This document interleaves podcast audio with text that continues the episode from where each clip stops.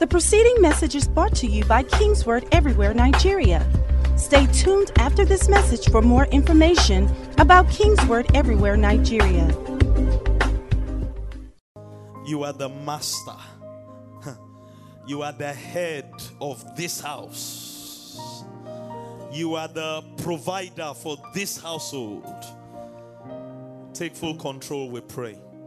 And we ask that you teach us again. Help us to come to a place of fulfillment and joy and peace maritally for one and for all.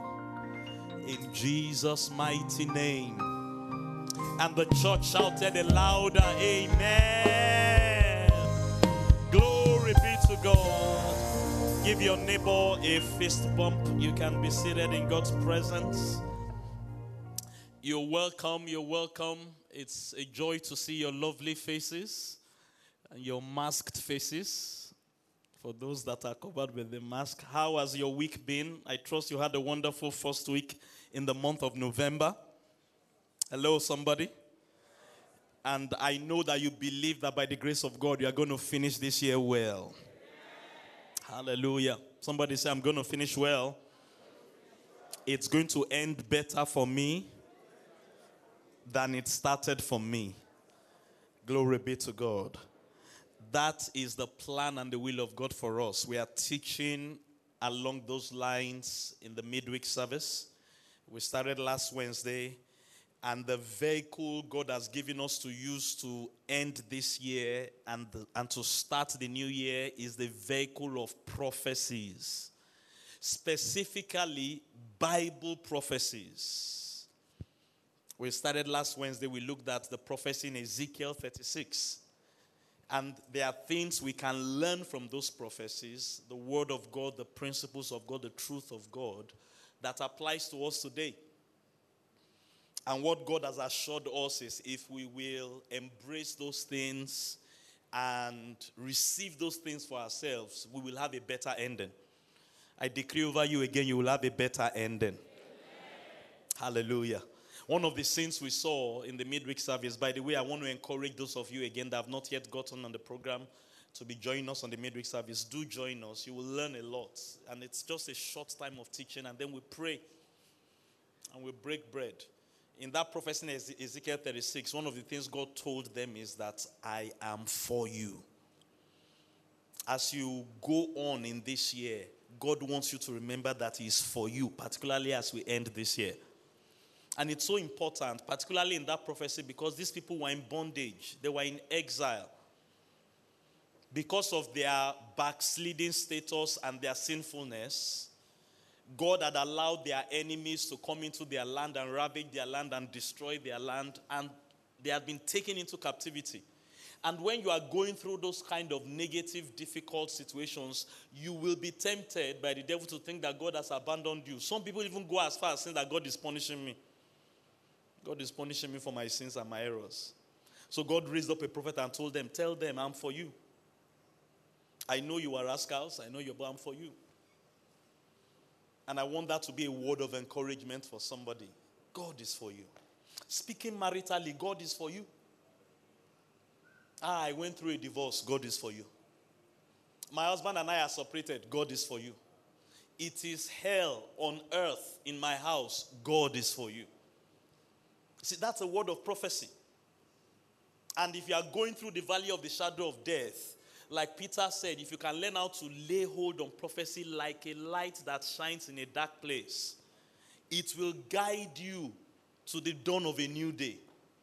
And that's what we are doing as we wrap up this year. Glory be to God. Now, specifically on Sundays, we're going to be talking about our marriages and relationships because that's a major aspect of our lives that God also wants it to be better for us. How many people could do with a better marriage? For those of us that are married, it can just, how many, those of you that are married, married people, you, you, it can be better. It can be sweeter. Yeah. So we started in the first service, discover the spark again. And by the way, like Pastor Inda just mentioned, we are not just talking to married people in this teaching.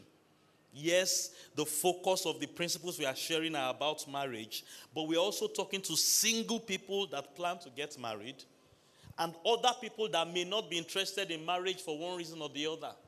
at this time. Maybe you have outgrown that marriage phase of your life. I know a few people like that, particularly elderly people. They are not planning to marry. You know, um, we interestingly, I think it was this year. Was it this year or last year? I believe it was this year. We studied the book of Ruth about Naomi and Ruth that their husbands died. Naomi wasn't planning to marry again. But through her daughter in law and what God was able to do in the life of Ruth, she still found fulfillment. So some of us may not be planning to marry again, maybe because of age or something. It doesn't mean we should not learn about marriage or marital relationships. Thank God Naomi was wise in dealing in marital relationship with her daughter-in-law. Some mother-in-laws can they don't have good relationships with their um, their daughter-in-law or even their children or father-in-law. And it all comes from not knowing the truth about marriage and how marriage works. So I enjoin everyone, I encourage everyone, whatever your status is in life, whatever you are going through right now, open up your heart. See, it, it, all starts with the state of your heart and the condition of your heart. To hear what God is saying, be reminded the marriage institution was the first institution God set up for man immediately after He formed man. He said it's not good for man to be alone. God wants healthy marriages, strong marriages. On a personal level, on an organizational level, as a church, we need strong marriages. Because where the marriages are strong and healthy and are blessed, it will affect every other person in the church. The marriage doesn't just bless the couple in the marriage. We talked about that in the first service. I want to just quickly get to where I can wrap up. But we talked about that briefly in the first service. It affects everybody. Hebrews um, chapter Hebrews chapter 13, the Bible says marriage is honorable to all. It can affect a nation. So we're trusting God that God will help all our marriages and that the necessary spark everybody needs will be ignited again this season in the name of Jesus married couples, you need to be able to look into the eyes of your spouse and it's glittering with sparkles of joy, of satisfaction, and fulfillment. And when your spouse looks into your eyes as well, there's that joy and excitement. You should be happy. Can I hear a loud amen? amen? You should be fulfilled. And you can be. Glory be to God. And for single people that are applying to get married, learn what it takes to enjoy that kind of life and have that kind of life, regardless of what you may be going through. Let me quickly move because of time. Malachi chapter 2. Malachi chapter 2, I want to pick it up from here in this service. So, God was telling the nation the root of their problems in the, in the book of Malachi. Please keep that in context. We don't have the time to read that backdrop here. But he was telling them, he said, number one, the way you have honored me as your God. And specifically talking about the way they have given and things like that. That was number one. The second one was a shocker. He said, Your marriages are the problem. Look at what he said Malachi 2, verse 14. Yet you say, For what reason? Because the Lord has been witness between you and your wife, the wife of your youth with whom you have dealt treacherously. Please note that. And understand, oh, particularly women, when the Bible was written, it was written in this context many times from a male perspective, talking to a woman. Spiritually, God is talking to both people. Hello. So don't say, hey, it's the problem of the men. Pastor, preach to them, it's the men. There's nothing like that. There's nothing like that.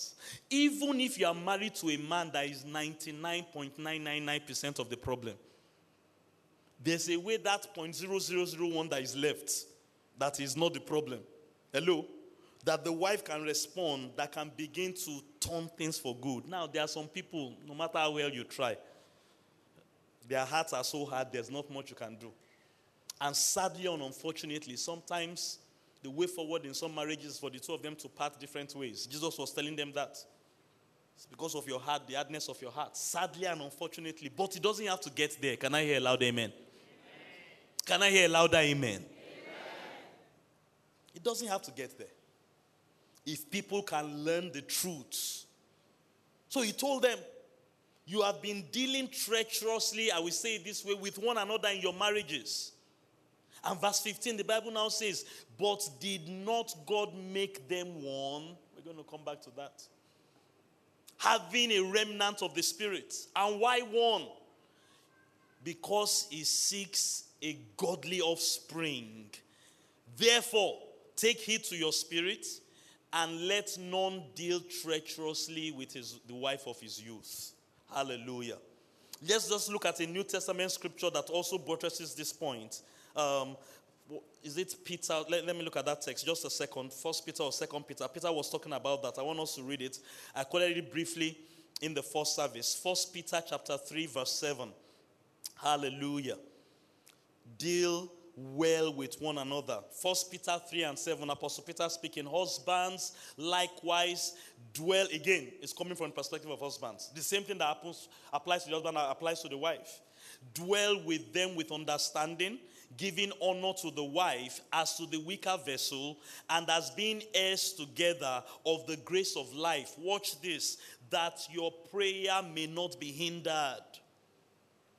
Hallelujah that prayers may not be hindered. And really, that's what God was telling them in Malachi. You are praying, you are coming to cry to me concerning the condition of your nation. You know, we can think about that about Nigeria. Many times people don't look at that as a way to solve national issues. They are coming to cry. He said, Look, what is going on in your homes? What is going on with the way you are treating your wives?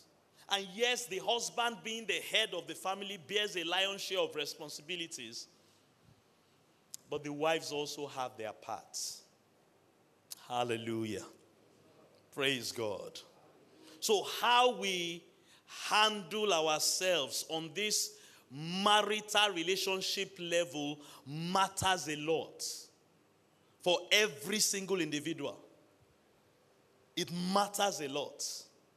And when they came to Jesus and they came to ask him, um, Moses told us to, we can divorce our wives. Jesus told them, go back to the beginning. In the beginning, it wasn't so. This is what we are looking at this morning. And he told them, he quoted Genesis chapter 2 to them, part of Genesis chapter 2. This is what the problem is. The foundation God laid for marriage, you are hard, or your hearts are hardened towards the foundation. Maybe you don't know it. Maybe your pastor has never taught you in church before. Or maybe you have been taught, but you have now come to an age where these things don't look reasonable anymore. It doesn't make sense anymore. Like our own generation today. There are things that are now reasonable, strong arguments that people are bringing forth concerning marital relationships and marriage, and many of them sound very reasonable. The other day, I was listening to several years ago. I was listening to some people make arguments about gay rights and things like that. And this was the first time I had them make this argument that it's like a civil rights issue. If you cannot um, persecute me because I'm black or because I'm this, why are you persecuting me because um, so much or I'm homosexual and things like that? Very, very reasonable argument. You, I, I told myself that these people have won this argument. I just said, ah, they've won this argument. Once you bring it to that field, that it's now about fundamental human rights, and it sounds reasonable, I said, ah, they've won this argument. So you have to be careful in the day you live in, where people can raise good sounding arguments and logical deductions, and where people can still be looking as if they are doing fine, but at the heart of what they are saying and what they are doing, they are contrary to the word of God. That's what Jesus was telling them there. Have you seen couples when you sit down with them? Okay, you, some of you are not pastors. And they tell you the woe going on in their house and going on in their home and why they need to break up. So, ah, look, it's better for you guys. Look, to your tent to Israel, even if it's for a season. But we know that's not the best that God has for us. Am I talking to you this morning? That's not the will of God for us. So, when we are in times and seasons like that, it's so important that we are grounded in these things. Hallelujah. And I tell you, if we are going to sustain the spark or rekindle the spark in our marriages and relationships, we need to be aware of these things because if these things are violated, no matter the spark you are seeing today, it will die out. And take it from me. I think I have a level of authority in this area. I'm, I'm, this year, I'm, I'm married 20 years. There are some truths that are just non-negotiable, and every party to a marriage covenant must you must take it to heart. In fact, single people, I'm going to even start with one of them here now. When you see that the person you are thinking about marrying is not serious about this thing, doesn't value these things, it's a reason to run. It's a reason to say, I'm not doing again. Because the period of courtship is a good time for you to test the person you want to get married. Before you formalize the agreement, what do we believe in? Do our values gel? 10 years from today, 20 years from today, are we still going to be saying the same thing, thinking the same thing? Praise God. So Jesus pointed them to Genesis chapter 2, and that's where I'm starting from today. I won't be able to repeat all the things I said in the first service, but there are five things that we see in that Genesis chapter 2 story. After God formed man, God said, It's not good that this man should be alone. So God wants people married. That's, that's just the will of God. Now, does it mean that everybody will marry? No. Jesus did not marry. And you hear people say things like that. But it doesn't change the fact that God said it's not good that man should be alone. So, for everyone that wants to get married and is old enough and mature enough to get married, that's a good scripture to stand on. And know that this is the will of God for you and that heaven will back you. Hallelujah. Second thing we mentioned in the first service was the fact that God was able to bring Eve to Adam while Adam slept. That's the most important component in finding a spouse, allowing God's hand to do the work. Don't choose your spouse for yourself, particularly single people. My people that five years, three years, four years into their marriage have problems, they will teach you that. They will teach you that. You know, sometimes when we mentor people, we only try to show people that their marriages have worked and to, to get advice from people that marriages have worked. Maybe some single people should sit down and talk to someone that went through hell in their marriage because they picked their husband or picked their wife themselves. There was no counsel of God in, the, in making the decision. It's terrible. Hmm. Reverend Femi Oduwole, I think, is the one that first coined that phrase. He said, May you know she marry. she, as in miss it in Yoruba language. I'm not talking SHE, I'm talking she. Miss it. she married. Hallelujah. Watch this. This is the third thing I want to share with us this morning. Please, very, very important. The Bible told us while Adam slept, watch this, God did something. God took a rib from his side. And God brought out that rib and formed Eve. That's very, very instructive. What does that tell us? Sir, you can't marry anybody. Oh. You can't marry everybody.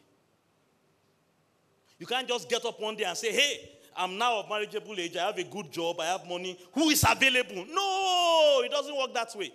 Listen to what he said before. He said, um, let us make man, put up verse 18 for us, 218. Let us make, um, it's not good for man to be alone. I will make for him a helper, suitable companion for him. And when he was going to make that help for him, he took from his side and formed her, molded her, created her from what he took from Adam. There must be a value connection between you and the person you want to marry.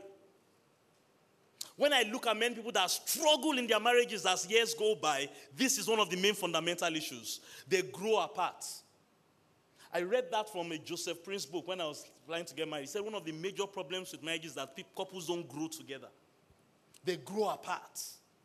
And they get to a phase in their life. Some people is five years after, some people is 10 years after. I've seen some cases 20 years after, 25 years after.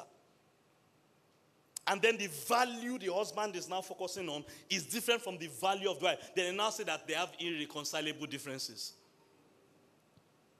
What happened? The thing that God used to connect them That's why he took that. Re- God could have spoken from the ground again or formed from the ground. But he wanted them to have a connection. Connection. Spiritual connections are important.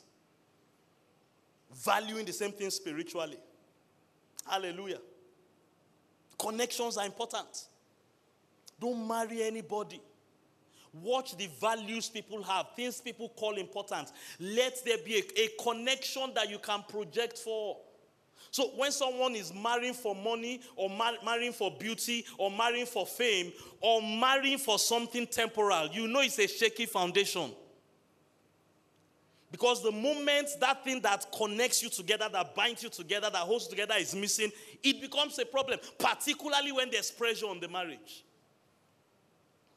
And there will be times and seasons that come where pressure is on marriages.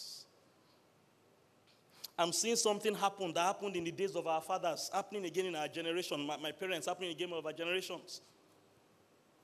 Now it's, it's not unpopular for couples to travel abroad, families to relocate abroad. It happened in the day of my, of my parents. I saw it in my parents' generation. And the husband is in Saudi Arabia. That was the popular destination in my parents' days. Or US. The wife is in Nigeria. And just that some people have very short memory. Many marriages suffered because of that thing. Many children of their parents suffered because of that thing. And it's happening again today. Pressure is upon marriages, pressure is upon homes. People have very good sounding reasons why I should relocate abroad. And again, there's nothing wrong with that. Dr. K has dealt with that and taught us about that a lot. Just make sure you are following God. But understand this when pressure comes on marriages, if there is no connection, strong, solid connection, real connection, not fake, um, fluffy stuffs. Ah, she has figure eight. Hey, he has six packs. Those things are not, you can't stand on that. Are you hearing what I'm saying this morning? They valued things together. We're going to serve God with our lives. We are born again Christians. God's word is our final authority. I've seen couples, one values the word of God. One values serving God in church. I've even seen couples, one is very traditional in his thinking, one is more contemporary and 21st century. And because there was no strong bond or connection between two of them, pressure that the marriage could not hold started it to just keep repeating itself. God, in creating a wife, finding a wife for Adam, took from his rib. There must be something that binds you together, something very, very serious, and formed his wife. Hallelujah. That's very good advice, particularly for single people about to choose a spouse. And even married people, from time to time, you should sit down and have deep conversations. What is our focus as a family? What is important to us? Hallelujah. Glory be to God. And this one is also very important. The next verse, projection, help me. This concept here. So, and Jesus quoted it. He said, He told them, For this reason, shall a man leave his father and his mother, cleave to his wife, and what the two shall become one. There is, I don't want to dwell too much on this one. I think a lot of people have seen this one, where some people are married, but it's still their mother that is controlling their life. Have you seen such people before? Or their father that is controlling their life? Could work? Sometimes, please hear this very carefully. Sometimes the mother is not even physically there any longer but it's the things the mother has programmed into the heart and the mind and the brain of the child. It's like they are navigating the person, well, they say from the village. Sometimes for people, it's from the grave. for some people. There's a point where, look, these are just principles and very vital things about marriage. There's a point when a person wants to marry, you must know and understand that I am now a separate entity from my father and my mother at the least, you, even if your parents had the world's greatest marriage growing up, you must now aim to be an improvement on the foundation they've laid for you. Not that they are still controlling your wife Of course, we've seen the very, very terrible ones in Hollywood movies where the mother in law will come into the house and charter a room in their house. The, the other one is just graphic, just to, gra- um, to dramatize it to show how serious it is. But there's no living, there's no cleaving. But what I really want to talk about is this. So you live, you make sure you cleave to your wife. Watch this part, and this is where married couples need to work on. You become one. You grow together. Just stressing again the point I, I from the point I, I, I mentioned earlier on. Couples should grow together. It should be a goal for every couple that we are getting closer and closer. So he took a rib from her, but after he created her, she was now a different person. Yes, there was a connection, but your spouse will always be different from you. Number one, it's a different gender, praise God, different household, different background, different experiences. Marriage is work. Hello. Two of you must now grow to become one person where you now start thinking more and more alike, becoming more and more alike. Somebody said it this way. He said, after so many years, I had a friend used to tell me this that look, until you have done your 10th anniversary, you are really not married yet. That if you people, I actually adopted that rule. That when you do your, how many people have done 10th anniversary here? Raise your hand, let me see. You have tried though. And I'm sure you have stories to tell. In fact, some of you, I can remember some of the stories you came to share with me in those early years of the marriage, where the differences were speaking loudly. Ah, I want it this way, you want it this way. Trouble has now started. So you told me that, look, after you do 10 years, you would have now learned how to bend and how to yield to one another. But the goal is you are becoming more and more like each other. And so this person was saying that you will see some couples after a while, they say, ah, you are looking like your husband. You are talking like your wife.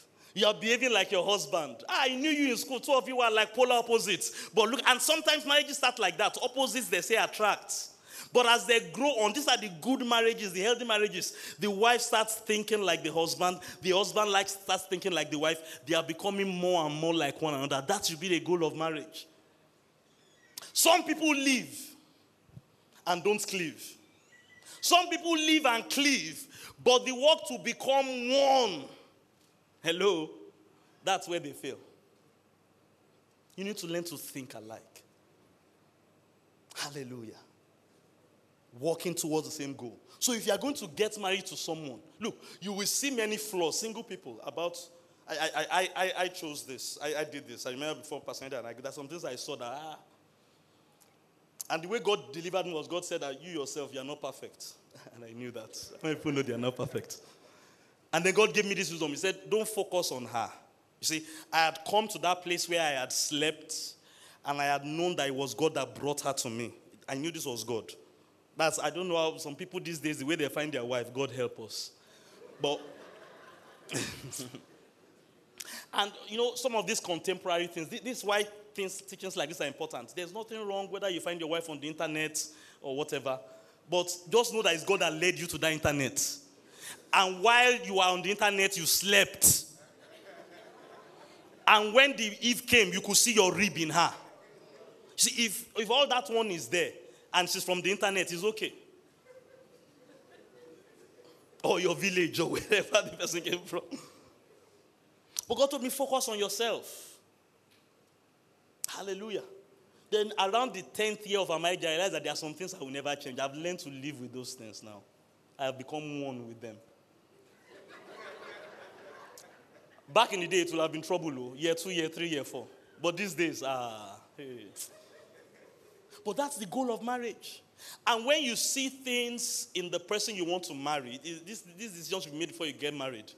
And you, ah, I can't adapt, or you think I adapt, then maybe you should not get into the marriage. Because you will never, ever be able to change somebody. That's not your job. That's the job of the Holy Ghost. And the way the Holy Ghost is even going to help you change somebody is He will change you first. Then when you change and your wife says, ah, my husband is now changing, he didn't used to pray before, he's now praying. Then perhaps, and it's always a perhaps. Hallelujah. This is the fifth major principle we saw there, and I need to close. The Bible says at the end of it, said they were both naked and they were not ashamed. There are couples today, your wife doesn't know some things about you. And that is the loophole Satan is using to cross friction in that home. You can't be naked before your wife and still not be ashamed. Naked and not ashamed means that the thing they saw when they took off your clothes, it wasn't particularly pretty. It wasn't perfect. But that's what marriage is for. You should not have secrets.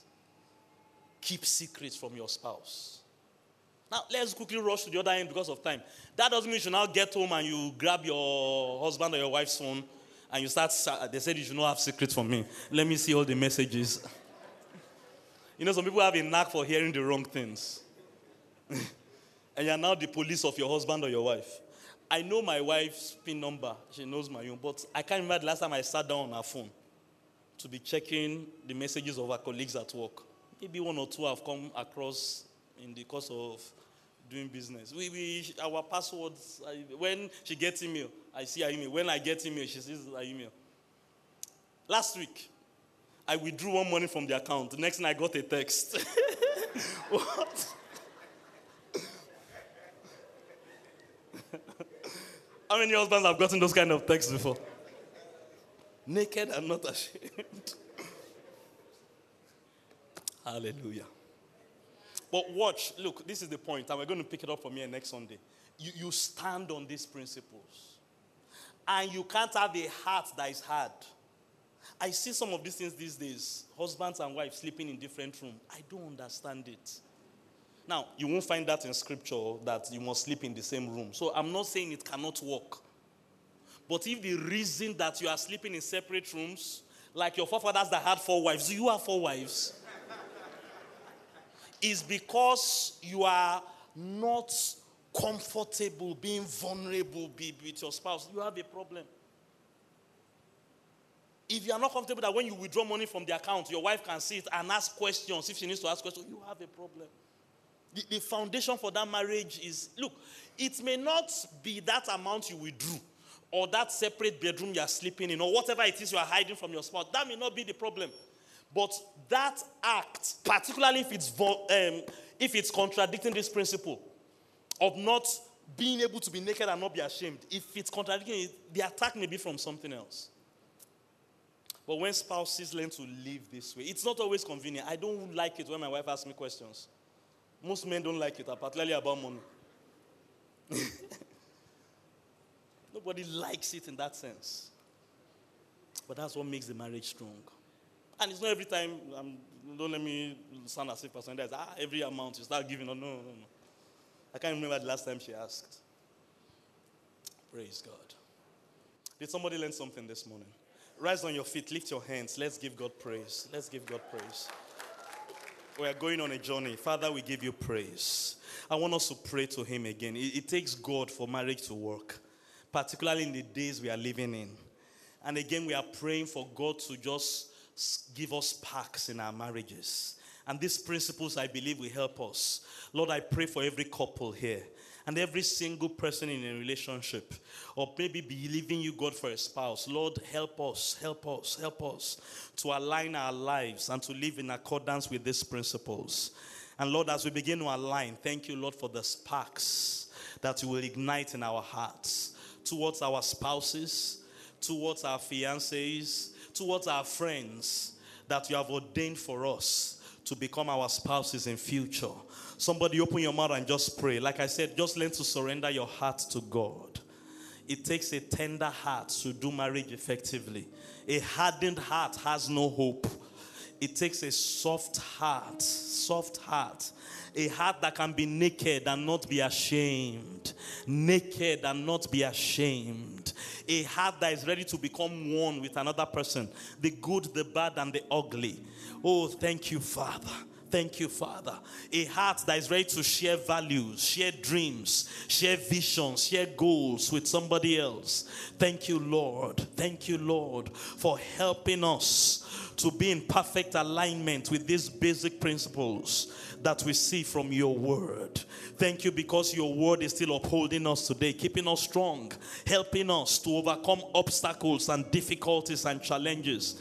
And Lord, we even pray for those people that are not in marital relationships and perhaps maybe are not interested in one at this time. Lord, in their other relationships with family members, with sons in laws and daughters in laws, with uncles and nephews, or even colleagues at work, thank you for the wisdom they need to navigate those relationships and enjoy the best out of life that you have ordained for them. The word that you spoke that is not good for man to be alone applies to them as well. And Lord, we pray for such people today that the men and the women you've put into their lives, that you have called into their lives to add value for them, they will begin to navigate and handle those relationships effectively as well.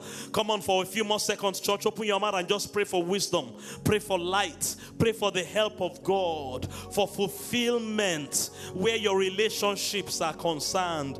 And may God bring sparks into your relationship, sparks upon sparks upon sparks, so that things will be sparkling and be looking bright, and there will be joy, there will be fulfillment, there will be fun in your marriage and in your home and in your relationships. We give you praise, Father.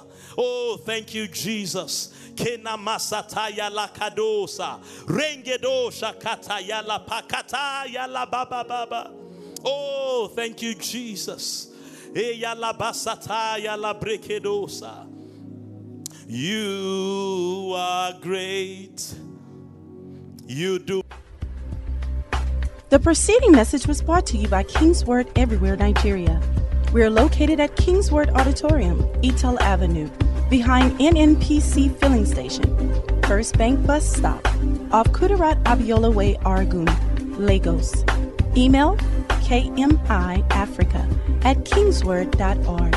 Telephone 234 810 0000 0640.